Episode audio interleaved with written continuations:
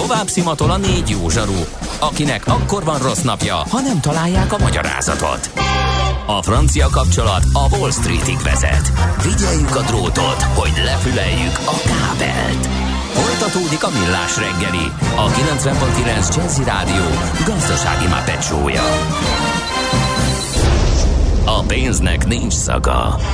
Mi mégis szimatot fogtunk.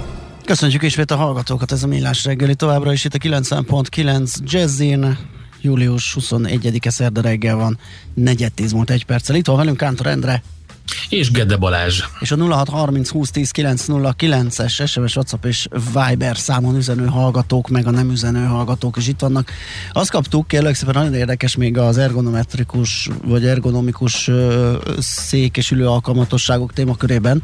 Nincs az az állítható szék, ami képes lenne ellensúlyozni a notebook testromboló hatását. Azt, hogy a képernyő szemnek jó magasságban történő helyezése kizárt, és egyébként is vagy a billentyűzet van a testnek megfelelő távolságra, vagy a képernyő, vagy az egér helyettesítő cucc, de mivel ez a három egybe van kényszerítve, az elhelyezésük is csak együtt változtatható. És ez tök független attól, hogy ülve, állva, hasonfekve, ölben, ö, ölbe notebookkal, vagy egy vidámparki gumilabdán imbajogva történik a munkavégzés. A notebook miatt a kar, a nyak, a szem, a hát, a derék és a fenék ülés által meggyötört része közül csak egy max. kettő járhat jól, a többi mindenképpen gyötörve van. Hát ez hát nagyon... Cserélni kell a pozíciókat. De nem, de hát nem, ez tényleg... De hát egyszer, ugye egyszer a szemed jár jól, egyszer a feneked jár jól, egyszer a karod, egyszer a gerinced. Ja, persze, és akkor ez olyan lesz, olyan lesz, mint hogy ugye ma hasmenésed van, holnap székrekedésed, és a két nap átlagában olyan. kiváló az emésztésed. Nem Hagyjuk olyan, már ezt. Nem kell, egy aszt- kell, kell egy asztali gépet szerezni, mert ez nem, le a notebookokkal. Fel, felnyitotta a szememet a hallgató. De tényleg. Milyen legyen a jövő? Az oké, hogy totál zöld, de mégis mennyire? Nagyon csúcs zöld? Maxi zöld? Fantasztikusan zöld? Abban egyetérthetünk, hogy semmiképpen sem szürke, még 50 árnyalatban sem. Szuper zöld. A millás reggeli megújuló energiával, fenntarthatósággal és környezetvédelemmel foglalkozó rovata következik. Együttműködő partnerünk a Green Collect Kft. A vállalkozások szakértő partnere. Green Collect. Hulladékgazdálkodásban otthon. Na nézzük, fontos témánk van, glifozát. Ezt kéne valahogy megszüntetni, ezzel szemben viszont a magyar kormány támogatta az újra időszakos bevezetését 5 évre 2017-től. Hát, hogy milyen hatásai van ennek a szernek? Miért kéne teljesen betiltani, vagy mi van helyette? Mit szólnának ehhez a gazdák? Miért mondjuk mi azt, hogy ez jó, mire alapozva? Csomó kérdés. Simon Gergelyel, a Greenpeace vegyi anyag szakértőjével és levegőtisztasági kampány felelősével beszéljük ezt. Tehát szia, jó reggelt! Jó reggelt, sziasztok! Mi ez a cucc? A glifozát az a világon a egyes számú legelterjedtebb növényvédőszer, gyomírtószer, messze ezt használják a legnagyobb mennyiségben Magyarországon is. És igazából lesz még az a hírhet Monsanto nevű cég, aki most már a Bayer tulajdonos fejlesztette ki, nagyon nagy mennyiségben használják, a GMO-kat is, tehát a génmódosított növényeket is kvázi a glifozáttal együtt fejlesztették, ugyanis számos ilyen GMO az ugye glifozát rezisztens, az azt jelenti, hogyha uh, lenyomják glifozáttal a földet, akkor minden elpusztul, kivéve a, a gémódosított növény, de Magyarországon nem emiatt használják, hanem csak mint nagyon elterjedt növényvédőszer, plusz úgynevezett állományszárításra is használják, ami azt jelenti, hogy amikor már a termés úgy gondolják, hogy leérett, akkor lenyomják ezzel a, a, a földeket, és, és, és, és akkor minden, és sokkal könnyebb az elpusztult növényt ö, ö, ö, ö, begyűjteni. Aha illetve hát pont emiatt jelenik meg folyton a zöldség, a, a, gyümölcsökbe, mondjuk a gyümölcsökbe pont nem, inkább a zöldségekbe, meg ö, ö, mindenféle élelmiszerbe, bár egyes gyümölcsökbe is megjelenhet, vizekbe, élővizekbe, sörbe, borba, ö, tényleg szinte mindenhol ott van, érezve volt olyan kutatások, hogy mindannyiunk vizeletében ott vannak a talajokban, magyar talajokban kiemelten ott van ez a szer mindenhol. Mennyire veszélyes ez, mert egy valószínűleg emberi rákeltő anyagként kapott besorolást, tehát még nem egyértelmű a bizonyíték erre, az én olvasatomban persze lehet, hogy hülyeséget beszélek, hogy mennyire, mennyire kéne elkerülni ennek a szernek a használatát? Hát az egészségügyi világszervezet rákutatási ügynökséggel, az IARC lehetséges emberi rákkeltként sorolta be. Ez alapján, hogyha ezt a besorolást átvette volna az Európai Unió, akkor azonnal be kellett volna tiltani, uh-huh. ám az Európai Élelmiszerbiztonsági Hatóság, az EFSA nem ítélte rákkeltőnek. Később számos cikk megjelent az nemzetközi sajtóba, hogy az EFSA a független tudományos kutatások helyett döntően a, a cég által megadott adatokra támaszkodott, és hát azért annyit tapasztalatot ezekben is elmondhatok, hogy a cégek elég ritkán szokták magukról e, megtalálni azt, hogy milyen káros lenne az a szer, amit ők e, gyártanak vagy, vagy forgalmaznak, e, és emiatt éles kritika érte az Uniót is. Volt egyébként egy többszöri szavazási kör az Európai Unióban, hogy mi legyen ennek a szervnek a sorsa, és e, az nem sikerült át uh, nyomni, úgymond, hogy a szokásos 15 évre engedélyezzék, hanem 2017-ben egy rövidebb 5 éves periódusra lett engedélyezve, kis többséggel, köztük Magyarország szavazatával, és most 2022-ben lesz egy új engedélyezési folyamat, amiben négy úgymond ilyen raportőr, tehát előterjesztő ország elemzi ki az, a, a glifozáttal kapcsolatos kutatásokat, és hát az egyik ország sajnos Magyarország lett, azért mondom, hogy sajnos, mert Magyarország láthatóan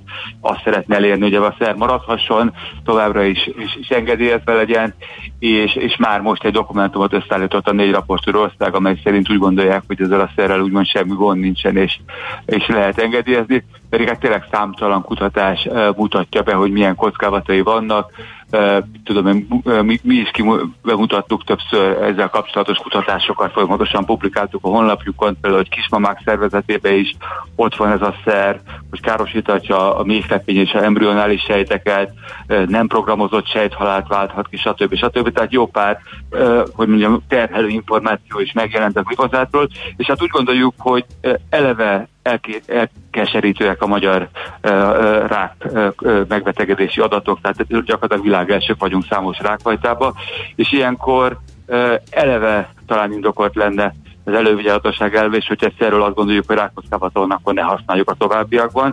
Másrészt egyébként van az Európai Uniónak egy biodiverzitás stratégiája is 2030-ig szól, amely szerint 50%-kal kéne veszélyes növényvédőszer használatot csökkenteni, és ezzel is igencsak egybecsengeni az, hogy, hogy, hogy kivonjuk ezt a nagyon nagy mennyiségbe használt, és amúgy helyettesíthető. Na pont ezt akartam kérdezni, hogy vajon miért csimpaszkodunk ebbe a szerbe, meg mi még, meg még egy pár ország, hogy nem lehet kiváltani, annyira fontos a szerepe, hogy említetted, hogy nagyon elterjedt a használata. Mi, mi, mi indokolhatja ezt, hogy nekünk ez ennyire fontos, mármint a kormányzatnak? Szerintem az ilyen nagyipari mezőgazdaság számára nagyon fontos ennek a szernek a használata. Jó pár ország már bejelentette, hogy, hogy, hogy betiltja, kiváltja. Ausztria volt az egyik első, Luxemburg, aztán Németország, Franciaország egy részleges tilalmat jelentett be. Tehát azt látjuk, hogy, hogy működik, illetve készült egy nagy átfogó tanulmány például a kuparica esetén az egyik legjelentősebb használat, és ott kiderült, hogy igazából egy, egy átfogó német kutatás szerint igazából hektáronként pár euróval növelni max a termelési költséget, és nagyon sok nem kémiai módszerrel lehetne helyettesíteni.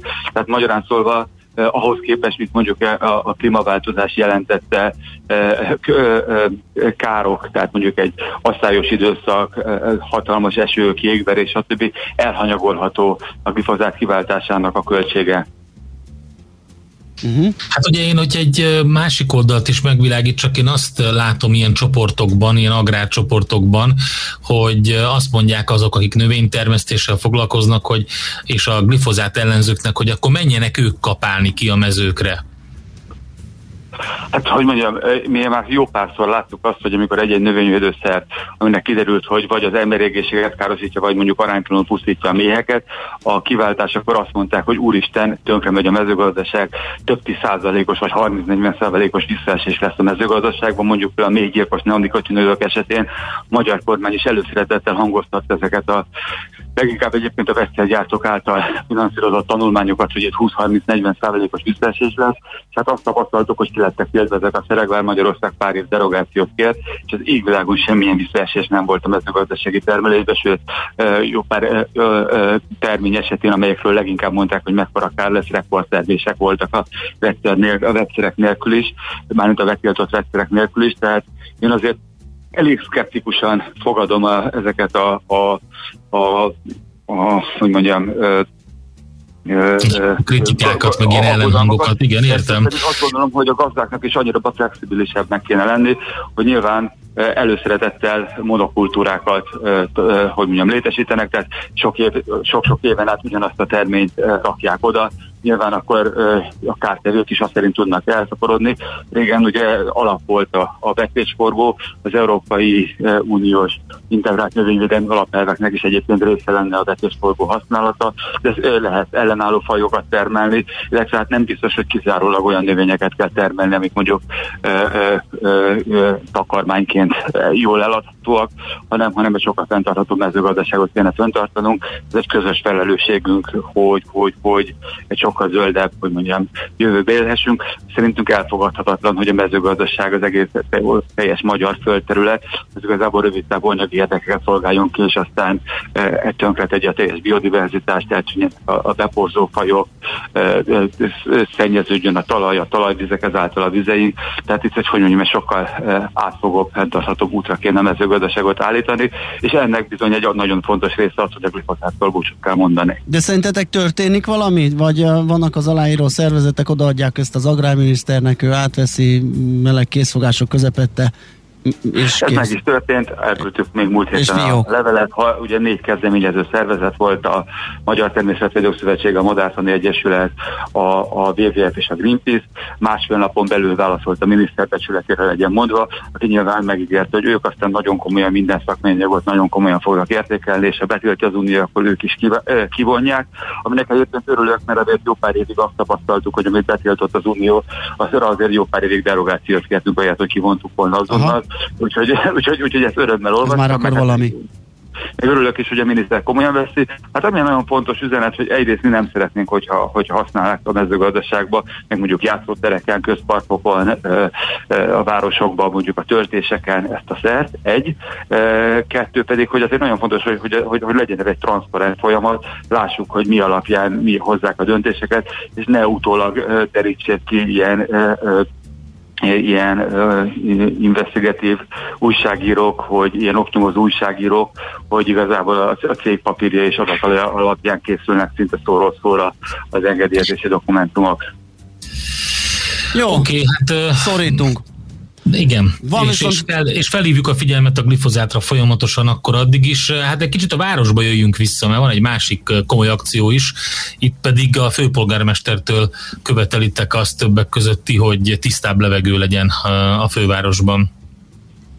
Így van, abszolút. Múlt pénteken adtunk át Karácsony Gergelynek 45 ezer aláírást, amiben azt kértük a, a, a városvezetőtől, hogy tartsa magát az a korábbi ígéretéhez, hogy, hogy a, úgymond alacsony kibocsátású zónákat hoz létre a fővárosban, ami ugye gyakorlatban azt jelenti, hogy a szennyező járműveket kezdjék korlátozni, és a petíciónk lényege az volt, hogy 45 ezer ember írta azt alá, hogy, hogy legyen itt egy ütemterv minél előbb, ami alapján tudhatjuk, hogy mikortól milyen szennyező járművek nem hajthatnak be a városba, mert amíg nincsen ilyen ütemterv, és nincsen egy, hogy mondjam, egy, egy döntés erről, addig tovább folytatódik az a rossz folyamat és rossz trend, ami most van, hogy az emberek ész nélkül veszik azokat a járműveket, amik a nyugat-európai városokból kiszorultak, illetve, illetve hiszen ugye mondjuk német nagyvárosokban már nem, hogy 1-2-3 eurós besorolású járművekkel, de pár, párosban 4-es, 5 sem lehet behajtani, és hát nyilván ennek az lett a következménye, hogy Magyarországon gyakorlatilag megduplázódott az arányuk, és a számuk meg még nagyobb mértékben nőtt a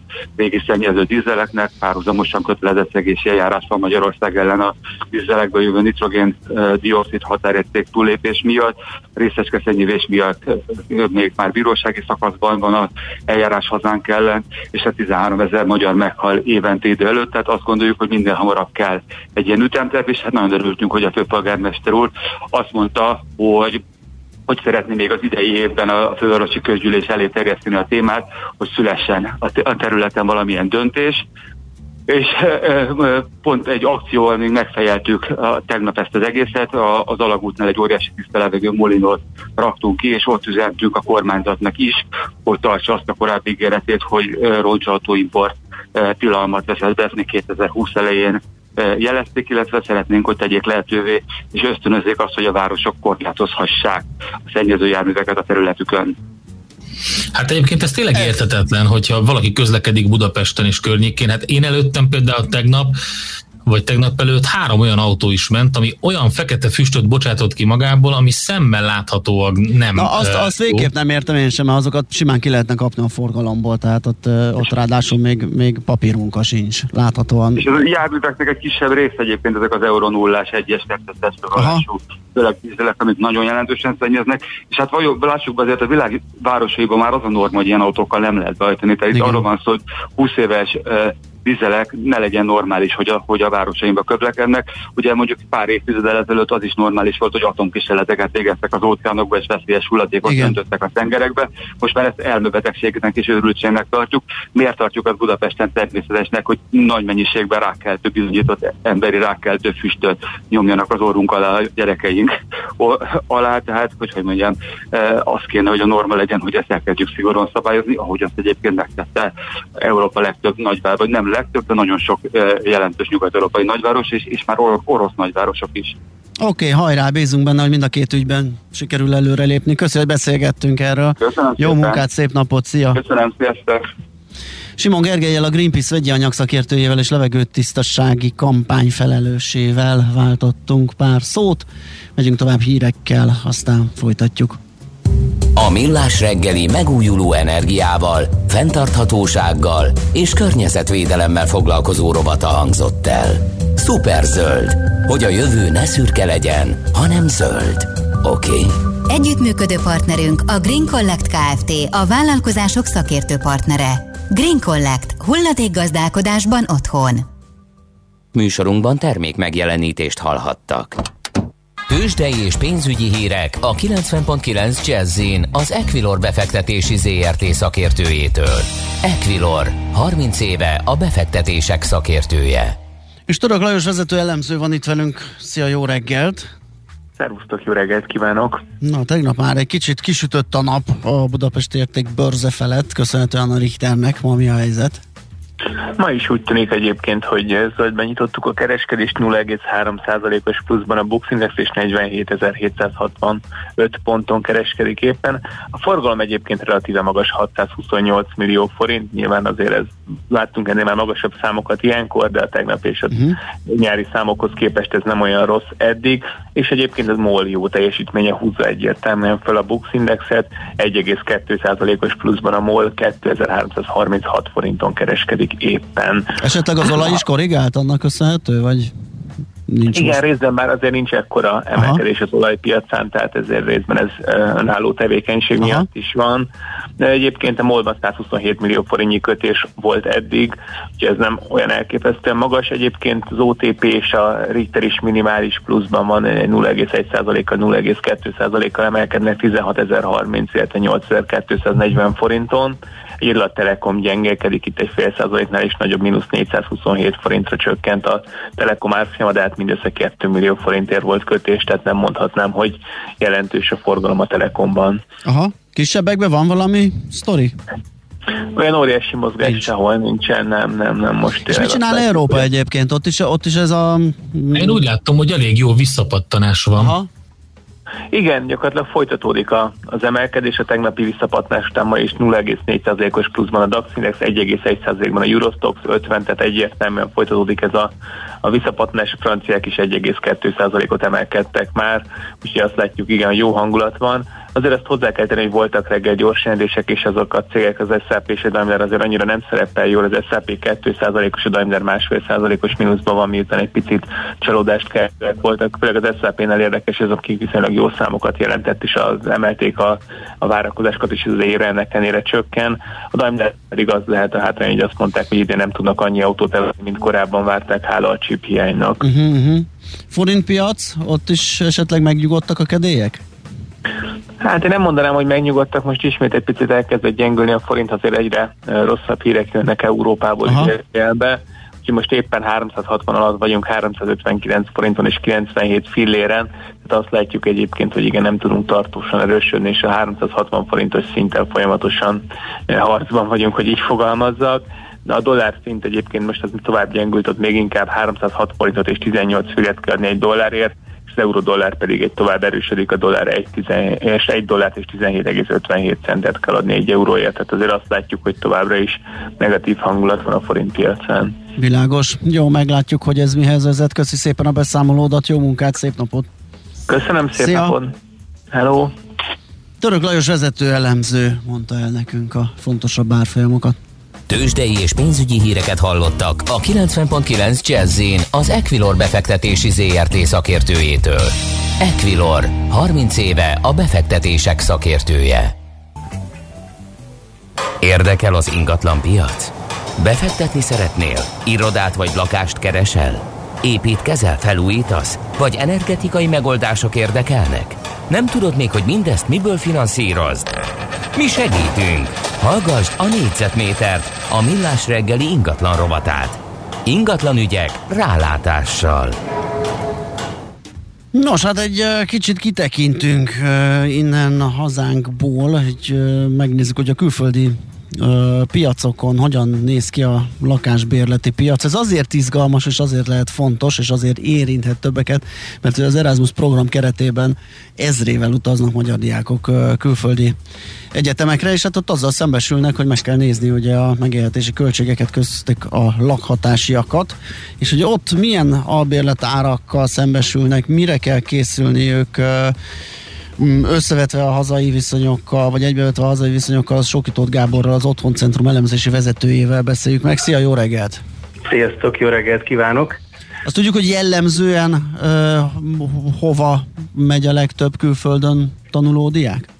Hát igazándiból uh, elég széles a paletta.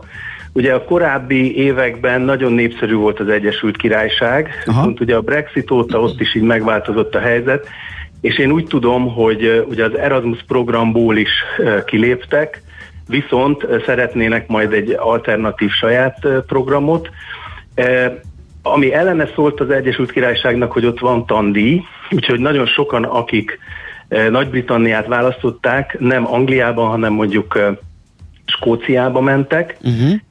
Most olyan híreket láttam, hogy Hollandia nagyon izgalmas lett, ugye nagyon sok az angol nyelvű képzés, uh-huh. és azért jellemzően ugye a magyar diákok azért mondjuk a déli országoknak a nyelveit talán kevésbé beszélik, Hollandia, Németország, Ausztria, ugye, ahol németül vagy angolul lehet hallgatni, skandináv országokban is elég sok az angol nyelvű képzés, tehát én azt gondolom, hogy egy ilyen átrendeződés van. Nyilván itt a szakok is érdekesek, a műszaki tudományok ugye talán eléggé univerzálisak, de én azt gondolom, hogy a bölcsészek is nagyon szívesen, hát különösen, hogyha valaki nyelvszakos, akkor hát majdnem kötelezőnek mondanám, hogy elmenjen egy ö, olyan területre, ahol, ahol ő maga is hát anyanyelvi szintre polírozhatja nyelvtudását, ugye egy ilyen fél éves ösztöndíjjel, vagy akár egy év alatt ez, ez megvalósítható.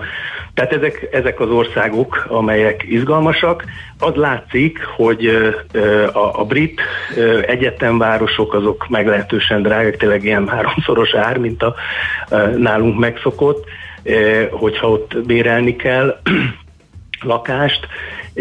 Én a Numbeo adatai alapján tájékozódtam, itt azt láttam, hogy például Londonban, tehát 600 ezer forint fölötti font, nyilván helyi valutában kell Igen.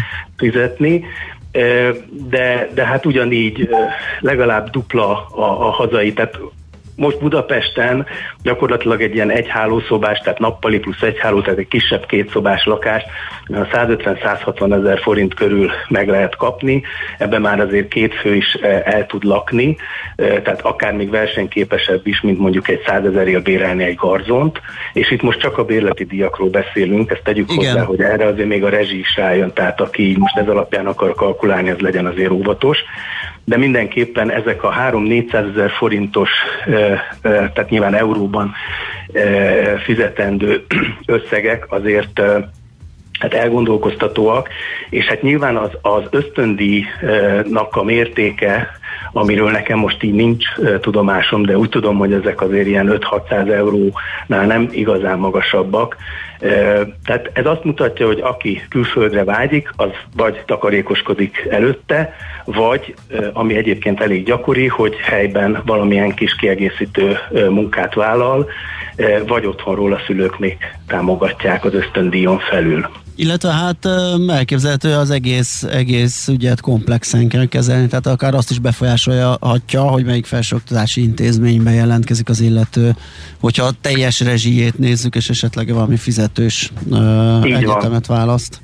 Így van, és hát ugye az is szempont lehet, hogy adott esetben a felsőoktatási intézmény biztosíthat mondjuk ennél, tehát az albérleti piacon elérhető díjaknál esetleg kedvezőbb lehetőséget a hallgatók számára. Uh-huh. Melyik az a hely, ahol a, talán a legközelebb esik az, az albérletár hozzánk? Vagy ez mindenhol jellemzően ennyivel ö, magasabb? Tehát, hogy a 300 ezer... Jellemzően, a, jellemzően ezek a regionális vagy kisebb városi, tehát egyetemvárosok azok, amelyek kedvezőbbek.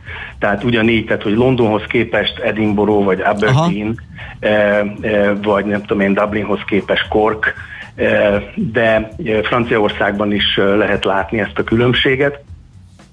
Hát nyilván, nyilván az, az is meghatározó, ugye amikor az ember az egyetemi kurzust választja, egyrészt ugye fontos az is, hogy a, a hazai indítóintézménynek milyen nemzetközi kapcsolatrendszere van, kik, kik felé orientálja a hallgatóit, tehát hogy ez azért nem teljesen szabadon választott akció, de viszont azokból a felkínált lehetőségekből érdemes tájékozódni és megnézni, hogy az adott helyszínen mégis mire számítson az, aki szeretne külföldön áthallgatni egy fél évet. Világos. Nagyszerű, jó, hogy erre is ránéztünk. Köszi szépen.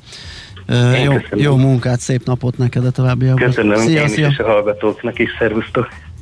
Sokított Gáborral az Otthon Centrum elemzési vezetőjével néztük meg, hogy mi újság külföldön az albéleti árakban, mert hogy ugye az Erasmus program keretében elég sok diák utazhat külföldre, nekik nyilván ezzel kell a tételekkel kalkulálniuk kell. Négyzetméter ingatlan ügyek rálátással. A millás reggeli ingatlan rovata hangzott el. Azt írja egy hallgató, hogy a egy kertészmérnök hallgató, hogy a glifozát bizonyos területeken nem helyettesíthető. A környezetvédő úr több helyen csúsztat az érvelésében. Hát ez gyanítottuk, hogy lesz ilyen, mert a pálmaolaj ügyben is jött pálmaolaj szakértő, aki szerint az sem helyettesíthető, mert jó kenőcsösíthető, meg krémesíthető vele minden. Úgyhogy hát, ez... biztos, hogy nem helyettesíthető. Kérdés, kérdés hogy az egy mekkora terület, vagy mekkora, mekkora vagy, ágazat, vagy, vagy, meg... kérdé... vagy, hogyha, vagy hogyha azt mondjuk, hogy nem helyettesíthető, viszont igazoltan problémás a használata, akkor már ugye más a vita. Meg az, hogyha azt mondja az Európai Unió, hogy már pedig ezt nem lehet használni, és kész. Akkor majd ki lehet találni, hogy akkor azon a területen más csinálnak. De ez baromi nehéz nyilván, mert ugye az, aki meg azzal foglalkozik, az fogja mondani, hogy na most akkor én ne szóljak bele az ő szakmájába, meg megélhetésébe. Azt írja Vassa, de jó ezt hallani, glifozát nagyon káros, és azok a kutatások sehol sem jelennek meg, hogy mennyi kerül be belőle, például napraforgó olajba.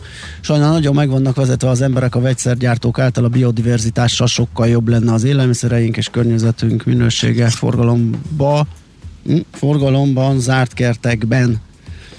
Ö, itt lehet, hogy valami kimaradt.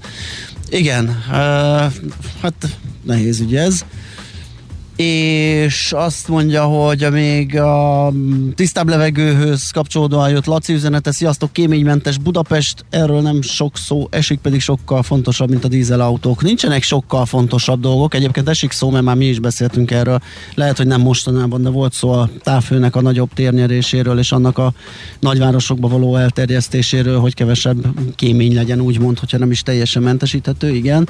De nem, nem tudom, van egy sorrend, hogy sokkal fontosabb. Tehát a dízel, az öreg dízelt, azt ki kell vágni, kéménymentesítés, távfő, igen, oké. Okay.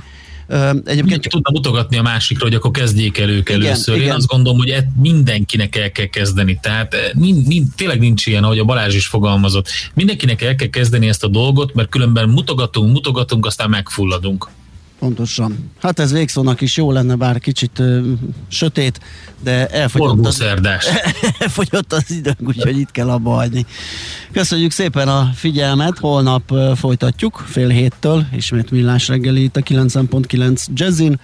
Most átadjuk a helyet Schmidt Anninak, ő mond nektek híreket, zenék jönnek utána, Jazzy Lexikon, Uzsonnakamat, Happy Hours, és még egy csomó minden és az idő is tisztult, süt a nap, a hőmérséklet emelkedik, úgyhogy minden a legnagyobb rendben. Szép napot nektek, sziasztok! Sziasztok!